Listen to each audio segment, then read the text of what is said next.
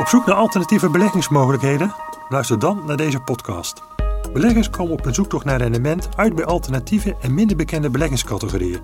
Ook wel beleggen buiten de beurs om of private markets genoemd. En wat dat nou is, beleggen in private markets, wat beleggers eraan kunnen hebben en waar ze op moeten letten, daarover praat ik met drie kenners. Dat zijn Jurgen van Wijngaarden, specialist alternatieve beleggingen bij Verlandschot. Hallo Jurgen. Hallo Maarten. Dat is Marvin de Jong, beheerder van het Kempen Private Markets Fund. Welkom Marvin. Hallo, goeiedag Maarten. En dat is belegger en ondernemer Sebastiaan Verkuilen. Hallo Sebastiaan. Hoi Maarten, leuk om hier te zijn. Ja, en mijn naam is uh, Maarten van der Pas. Heeft u nou geen tijd om naar deze podcast te luisteren, maar bent u wel benieuwd naar deze speciale beleggingen? Ga dan naar verlandschot.nl slash beleggingsadvies. Jurgen, om eigenlijk bij jou eens te beginnen. Hè, wat moet ik mij nou voorstellen bij beleggen buiten de beurs om, bij beleggen in private markets? Ja, we zijn uh, gewend dat als we willen beleggen, hè, dat we dan kijken naar de obligaties en aandelen uh, met een beursnotering. Uh, en de beurs die vergeet dan als de plek, de centrale plek waar vraag en aanbod van kopers en verkopers bij elkaar komt. Maar als je bedenkt dat minder dan 2% van alle bedrijven genoteerd zijn aan een beurs, is dus ook heel veel buiten die beurs te halen. het is alleen dan wel van hoe komen die bedrijven dan aan geld. En daar zijn eigenlijk twee grote routes mm -hmm. voor. Eén is via een bank en uh, de andere is uh, via pri privaat kapitaal. En daarmee bedoel ik dan het direct via een particulier beschikbaar stellen uh, van geld buiten de beurs om. En ehm, voorbeelden waarbij je dan aan kan denken is natuurlijk het verstrekken van geld aan een niet beursgenoteerd bedrijf. Dit kan via aandelen en dan noemen we het private equity. Maar het kan ook via het verstrekken van een lening. En dat noemen we private debt. Um, maar bij het beurs kun je ook investeren bijvoorbeeld in onroerend goed, in landbouwgrond en uh, infrastructuur. En dan heb je het over bijvoorbeeld wegen en, uh, en bruggen. Dus ja. je hebt eigenlijk heel veel uh, beleggingsmogelijkheden. Ja, dat is eigenlijk heel breed, begrijp ik. Echt van ja. de, de, bekende aandelen en obligaties. Ja, tot wat je zegt, landbouwgrond, bosbouwgrond, infrastructuur. Dat klopt. Ja, Marvin, jij als beheerder van een beleggingsfonds in private market, heb jij nou ook voorbeelden van waar beleg je dan in? Ja, natuurlijk Maarten. Uh, kijk, aan de private equity kant waar we het al over hadden, zijn hele bekende aansprekende voorbeelden. Natuurlijk Uber en Airbnb. Dat zijn grote Amerikaanse bedrijven die iedereen wel kent. Die zijn nog steeds in private equity handen, dus niet op de beurs uh, verhandelbaar. Uh, in Nederland bijvoorbeeld Stage Entertainment van Joop van den Ende, ook wel oh, ja. bekend. maar groter is niet altijd beter. Hè. In ons fonds investeren wij vooral in de kleinere private equity bedrijven. Neem een IAM Healthcare, ken je waarschijnlijk niet, maar nee, dat is een van. Brits bedrijf wat rolstoel levert aan, aan ziekenhuizen en hulpbehoevenden. Wat ons betreft een heel mooi bedrijf natuurlijk. Maar dat, dat, dat zijn ook weer voorbeelden van dingen die je niet op de beurs kan kopen. Nou, dat, dat is de private equity kant. Aan de andere kant, binnen private markets heb je zogenaamde real assets. Dat zijn echt de tastbare investeringen waar we het al eerder over hadden. Landbouwgrond, vastgoed, infrastructuur. Mm -hmm, ja. En daar investeren we bijvoorbeeld in een windmolenpark in Zweden. Uh, wat nog nieuw aangelegd moet worden. Maar ook in kiwi-plantages in Nieuw-Zeeland. Dus het gaat ja, alle kanten op. Het gaat heel breed, ja. En dan noem je ook private equity. Dat vind ik interessant daar verder op in te gaan. Maar dat heeft toch wel een bedenkelijke reputatie. Hè? Ik ken de verhalen van de sprinkhanen en een, hè, de balans van een bedrijf plunderen. Dat volstoppen met schuld. Hoe ga jij daar nou mee om als investeerder in private equity? Ja, goede vraag. Helemaal eens. En dat is ook de reden dat wij vooral op de kleinere uh, fondsen en investeringen ons richten. Je ziet de grotere uh, private equity fondsen, die, die gebruiken heel veel schuldkapitaal. en, en pompen de bedrijven vol met schuld en, en zuigen ze daarna leeg en proberen ze door te verkopen. Heel simpel gezegd. Mm -hmm. dat is misschien heel, heel cru, maar dat is wel wat je ziet. HEMA is Die verhalen kennen we uit de media. Ja, HEMA Precies. natuurlijk recent. Ja. Er zijn heel veel voorbeelden van, ook in het verleden in, in Nederland. Nederland. Uh, maar uh, private equity is veel breder dan dat. Je ziet uh, dat je dus goede en slechte private equity beheerders hebt. en wij zijn juist altijd op zoek naar die partijen die, die niet dat doen, maar die zich veel meer richten op de operationele waardecreatie. Dus die samen met het management aan tafel gaan zitten en investeren in de bedrijven om ze naar een hoger plan te trekken. Niet te veel schuld gebruiken en juist een bedrijf beter proberen te maken. En niet proberen leeg te zuigen en door te verkopen. Ja, want dan misschien even terug naar die rolstoelenleverancier die je noemde in, in, het Verenigd Koninkrijk. Wat is daar dan de strategie van dat je erin belegt? Dat je zo'n bedrijf wil uitbouwen tot een grotere onderneming? Ja, klopt. Dat is nu een relatief klein bedrijf nog met maar 2% marktaandeel. en het idee is dat we daar investeren om, om het bedrijf een wat groter marktaandeel te laten krijgen. Maar ook ja, om, het, het, management heeft zich ook ingekocht voor een derde in deze onderneming. Die, dat management zit ook al 20 jaar bij het bedrijf, kent het door en door. En die wil ook graag gewoon voor de volgende generatie door blijven investeren in dit bedrijf. En wij maken dat mede mogelijk door ze wat extra kapitaal te geven. Ja, is eigenlijk echt een andere insteken om in zo'n bedrijf te, te investeren. Dan hebben we het natuurlijk over beleggen buiten de beurs om. Hè. En bij beursgenoteerde ondernemingen die publiceren of openbaren hun, hun cijfers. Hè. Daar zitten analisten op die zo'n bedrijf helemaal doorlichten, daar hun waardering op maken. Hoe zit het nou bij die private markets waarin jij belegt? Hoe kom je aan je kennis? Want het lijkt mij dat er veel minder over bekend is over die bedrijven. Ja, klopt. Kijk, beursgenoteerde aandelen, wat je al zegt, is heel eenvoudig. Er zijn gewoon research-rapporten beschikbaar en iedereen weet precies wat er de kwartaalcijfers van Shell waren en uh, wat de strategie is. Aan de private markets kant is dat wat uitdagender.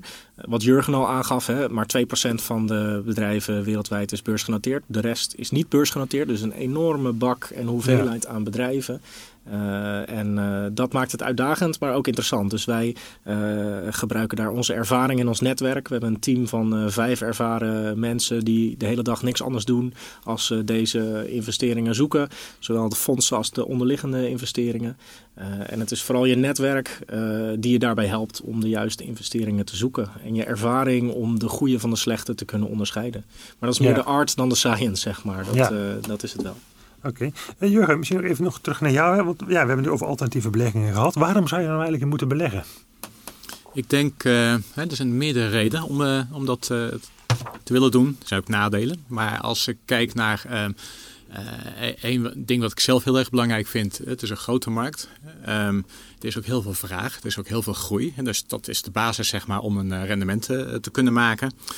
Uh, en als ik twee voorbeelden noem van ontwikkelingen die daaraan bijdragen, nou, dan is een van die ontwikkelingen is uh, uh, wet en regelgeving. Daardoor worden banken steeds verder beperkt om krediet te verstrekken, zeker hier in Europa.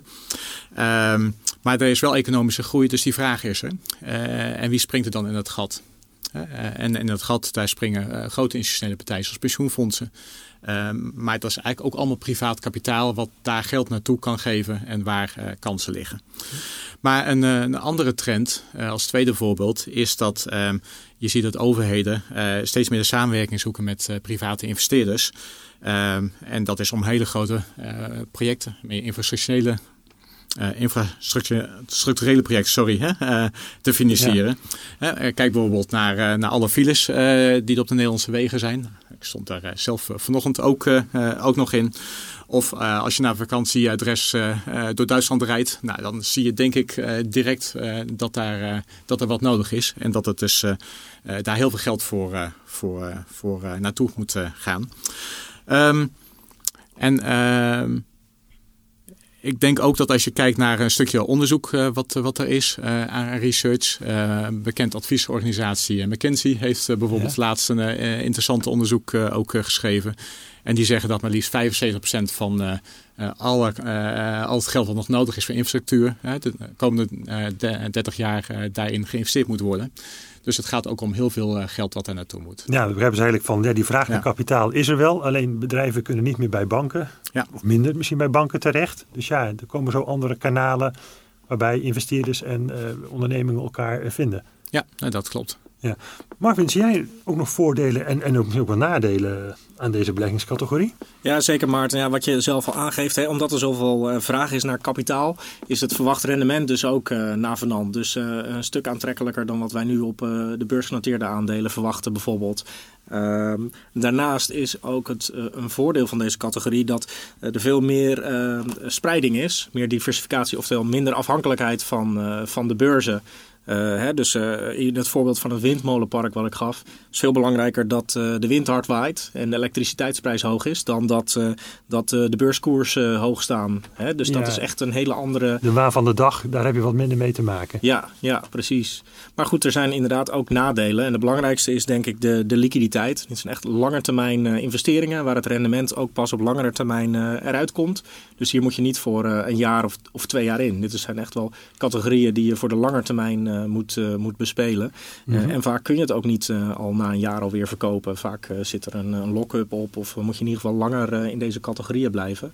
Dus ja. maar dat is ook een beetje om jezelf er tegen te beschermen. Ja.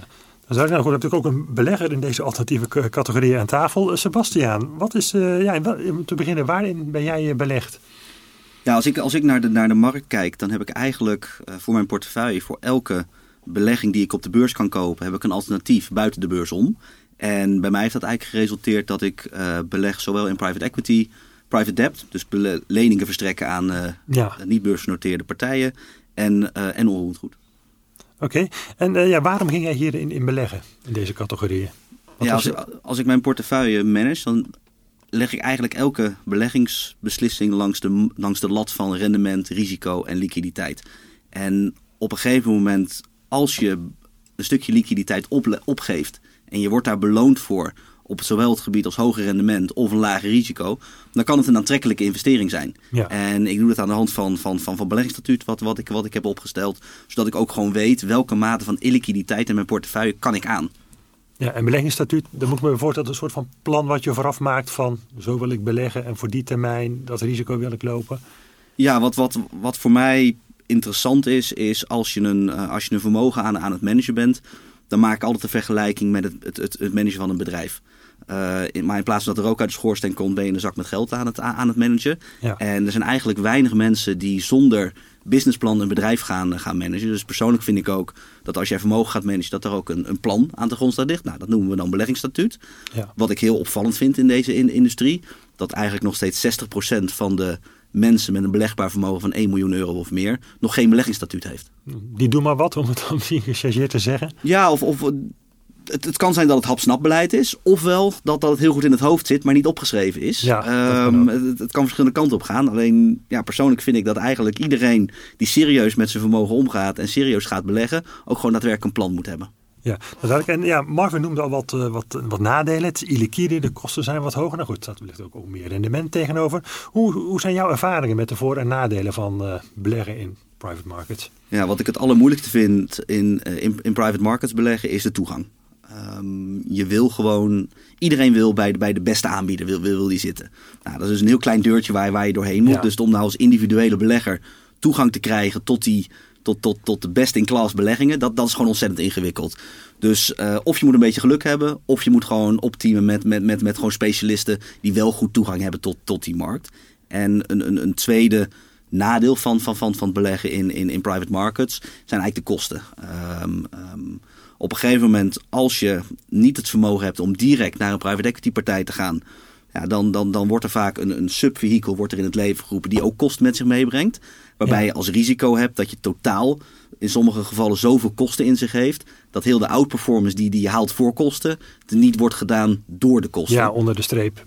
Ja, en, en, en als, als belegger kijk ik gewoon onder de streep. Wat levert het me op? En dat moet gewoon interessant blijven. En daartegenover staat als wat, wat ik persoonlijk als een heel groot voordeel vind van bijvoorbeeld private equity, is dat de informatie die een beleggingsanalist kan verkrijgen van een beursnoteerd bedrijf, is een stuk minder dan wat een private equity bedrijf kan krijgen van een niet beursgenoteerd bedrijf. Omdat ze veel meer toegang hebben tot, tot de cijfers dan die analisten mogen, mogen hebben. Ja. En daar zou ook veel meer het bedrijf kunnen, kunnen sturen. Ja, ze zitten echt bijna aan tafel in de bestuurskamer. Ja, wat je vaak ziet is, is, dat, is dat de, de private equity, uh, dat private equity ofwel een, een, een, een, een stoel wil hebben in het, in het bestuur, ofwel in de raad van commissarissen, waardoor ze eigenlijk de stuurbaarheid van de organisatie gewoon veel meer kunnen vergroten. Ja, dus Marvin, dan kom ik ook even bij jou uit. Want we hebben het ook over ja, die, die, die toppers waar iedereen in, in wil beleggen. Hoe kom jij nou als fondsbeheerder bij, bij die topbeleggers binnen, binnen private equity bijvoorbeeld? Ja, goede vraag Maarten. Dat, uh, dat is een, een, aantal punten. Kijk, wij als team uh, doen dit nu al 15, 20 jaar en hebben dus heel veel ervaring. Doen uh, de hele dag niks anders als het zoeken naar de beste private equity partijen en de beste private equity deals. En dat helpt je wel als je al meerdere cycli hebt meegemaakt, dat je de goede van de slechte weet te onderscheiden. Uh, dus dat helpt daar zeker bij. Naast het feit dat wij ook uh, veel geld beheren voor pensioenfondsen in de vorm van mandaten. En dat helpt ook weer om deuren te openen. Hè, de pensioenfondsgeld, vooral in Nederland, is, is heel bekend. En mm -hmm. veel partijen vinden dat heel prettig om daar wat van te krijgen. En dat zorgt er ook voor dat je toegang krijgt tot partijen waar anderen misschien geen toegang toe toe hebben. dus het is op verschillende manieren kun je dus enerzijds de beste partijen vinden, anderzijds ook, ja, soms kan je die partijen wel vinden, maar moet je ook die toegang krijgen. Ja, want begrijp ik dat je eigenlijk als, natuurlijk, de private markets fund is voor particuliere beleggers, dat die eigenlijk samen teamen met de institutionele beleggers om uiteindelijk die investering te doen? Of jullie voegen dat dan samen als, als fonds? Ja, klopt. Zo zou je het uh, kunnen zien. Dus uh, kijk, normaliter heb je 5 miljoen of meer nodig om alleen al in één private equity fonds te beleggen. Nou, als je dan een hele portefeuille zou willen bouwen, dan heb je 50 miljoen of meer nodig op zijn minst om een beetje, een beetje gespreide private markets portefeuille te krijgen. Nou, omdat wij dus uh, dat al veel langer doen, ook voor pensioenfondsen, maken wij eigenlijk via ons fonds een, een institutioneel gemanagede private markets portefeuille beschikbaar voor particuliere beleggers vanaf een veel lager bedrag. We hebben niet 5 miljoen nodig, nee, maar uh... 125.000. Oké, ja, het gaat niet om institutionele bedragen die eh, beleggers moeten inleggen. Klopt. Dat uh, is duidelijk. Um, ja, misschien nog even, want we hebben natuurlijk over private equity. Het aantrekkelijke rendement is, is hoger. Maar ik kan me voorstellen dat die waarderingen inmiddels ook hoog zijn. Hè? Is het nu nog, nog aantrekkelijk om in private markets te beleggen? Ja, kijk, eh, helemaal eens. Er is heel veel geld eh, gestroomd naar private markets. Uh, al is het wel zo dat er heel veel geld naar alle beleggingscategorieën is gestroomd. Ook naar aandelen, obligaties. Er is gewoon heel veel geld in de wereld ook in de private markets categorieën. Uh, dus daar is het nu wel heel belangrijk dat je op de juiste uh, niche uh, je richt. Hè. In de, aan de private equity kant bijvoorbeeld is een goed voorbeeld. Daar zag je vorig jaar weer 400 miljard nieuw vermogen naartoe stromen. maar het, meer dan de helft daarvan ging naar de 20 grootste private equity fondsen. CVC, Carlyle, Apollo, je kan ze allemaal zo noemen. Ja. Dat zijn allemaal in de krant. wij denken dat de, de rendementen van die partijen wel tegen gaan vallen de komende jaren.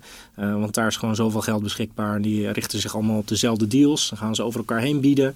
En dan uh, gaan ze te duur, te veel betalen voor hun uh, deals. En dan uh, ja, probeer dan nog maar eens rendement ermee te maken. Ja.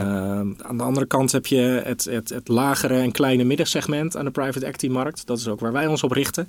Daar zie je twee dingen. Enerzijds hebben die fondsen veel meer moeite om geld op te halen. Die fondsen zijn nog veel kleiner.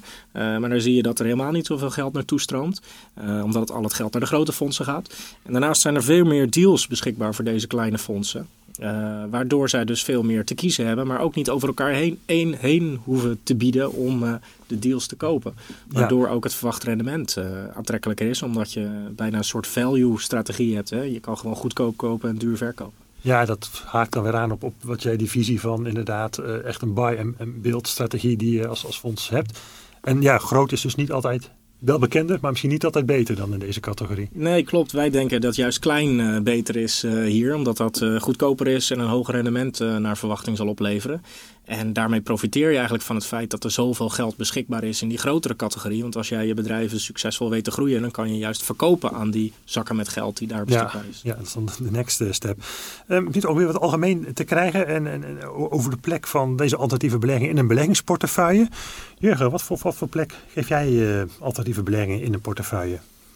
Ja, je zou kunnen zeggen dat uh, een beleggingsportefeuille heeft twee basisbouwstenen. Dat zijn uh, aandelen en obligaties. En uh, die beide bouwstenen die hebben als het ware een vaste kern. Hè? Dus ook als het tegen zit op de markt, is dat een stuk waar jij uh, als belegger vaak niet aankomt. Um, en voor die vaste kern is een stukje liquiditeit, of beter gezegd, uh, illiquiditeit waar we het net over hadden, is dan dus ook helemaal geen, uh, geen bezwaar. Dus dat is eigenlijk een hele logische plek. Uh, daarnaast hadden we het ook al over uh, beleggingen die iets anders doen dan aandelen en obligaties. Dus of het nou landbouwgrond is, of onroerend goed, of ehm, een weg die je aanlegt. Hè. Ehm, ehm, dus die, dat zijn investeringen die voor diversificatie zorgen. maar wat ze al die private investeringen gemeenschappelijk hebben, is de illiquiditeit nogmaals. En daarom adviseren wij als, uh, als richtlijn ook om niet meer dan 20% in de portefeuille in dit soort uh, alternatieve beleggingen te investeren. Ja, het zit echt eigenlijk om je kern van je beleggingsportefeuille ja. heen. Ja. en misschien tot slot ook, hè, wat als nou beleggers geïnteresseerd zijn in, in, in, beleggen in private markets, in alternatieven, wat zou je hun nog willen meegeven? Um, nou ja, ik denk dat het sowieso interessant om te noemen is dat ehm, wij het laatste jaar ons aanbod uh, verruimd hebben. Dus we hebben uh, meerdere investeringen uh, die we aan kunnen bieden. Dus ze hebben bijvoorbeeld een Zwitserse specialist geselecteerd op private debt. we hebben een wat breder private markets fonds geïntroduceerd. van onszelf waar je in kan investeren. Nou goed, Marvin die komt binnenkort met een private equity fonds om, om toegang te, bieden. En als je met impact iets wil, hebben we daar ook nog een mogelijkheid. Um, impact is? Het investeren waarbij niet alleen naar rendement gekeken wordt, maar ook dat je de wereld zeg maar wil verbeteren. Ja, duurzamer. Exact, ja, exact. En ehm, nou, wat ik de investeerder, maar hier ook de luisteraar graag mee zou willen geven. Ehm, we hebben een themapublicatie gemaakt. Daar staan deze investeringsmogelijkheden in. Maar daar kun je ook eens nog een keer rustig nalezen als je dat wil. van wat nou de belangrijke elementen zijn om als je hierin wil gaan investeren. Ja, en die vindt ze op de website van Van Landschot. Dat klopt. Neem ik ja. aan. Ja. Marvin, tot slot, wat wil jij de belegger meegeven? Uh, nou, het allerbelangrijkste denk ik als je wil uh, beleggen in, in private markets uh, beleggingen, is dat je er vooral in moet verdiepen. Weet waar je aan begint, hè? weet waar je in belegt. Dit zijn toch wat langere termijn, wat complexere beleggingscategorieën. En het is wel goed dat je weet waar je in belegt voordat je eraan begint. Dus doe je huiswerk voordat je investeert in private markets. Ja, en tot slot de belegger aan tafel, Sebastiaan. Ja, allereerst volledig eens met wat Marvin net, net, net zegt. weet wat je in je portefeuille hebt uiteindelijk en welke impact het heeft op je risicorendement liquiditeitsverhouding in, in, in, de portefeuille. Ehm, dat, dat, dat, dat is voor, me, voor, mij, voor mij persoonlijk heel erg, um, heel erg belangrijk. En tenslotte is het ook niet zo dat private markets de heilige graal is. Uh, waarmee je zonder enig risico heel veel rendement nu gaat, uh, nu gaat, nu gaat behalen. Um, studies tonen ook aan dat op dit moment in de markt heel veel kapitaal ook al zit op de plekken waar het eigenlijk niet thuis hoort. Dat mensen continu meer risico gaan nemen in de jacht naar, naar rendement. Um, wat ik tot slot wil meegeven is probeer te voorkomen dat je puur en alleen een private market beslissing neemt om je rendement te verhogen. Maar kijk ook of het echt past in je portefeuille. Ja, is duidelijk. Nou, eh, dank Sebastiaan, Jurgen en Marvin voor dit eh, interessante en verhelderende gesprek. Private markets zijn even een interessante beleggingscategorie. En uh, ja, beleggers kunnen er meer rendement halen. Maar jullie maken ook duidelijk, hè, doe je huiswerk goed. Ben je ervan bewust dat het niet voor iedereen is, dat het illiquide is, dat de kosten wat hoger zijn. Daar kan een hoger rendement uh, tegenover staan. Nou, goed om te zien dat er ook van de actualiteit gevolgd wordt en nieuwe uh, private equity fondsen in de markt wordt, wordt gezet. En ik dat de beleggers verrast zijn over wat Verlandschot eh, te bieden heeft om in alternatieven te beleggen. Wilt u nu meer weten hoe Verlandschot u kan helpen en eh, bij uw beleggingsvraagstukken? Neem dan contact met ons op. Dat kan via telefoonnummer 0800 1737. En maak dan een afspraak met een van onze beleggingsspecialisten. Of kijk eens op onze website www.verlandschot.nl beleggingadvies.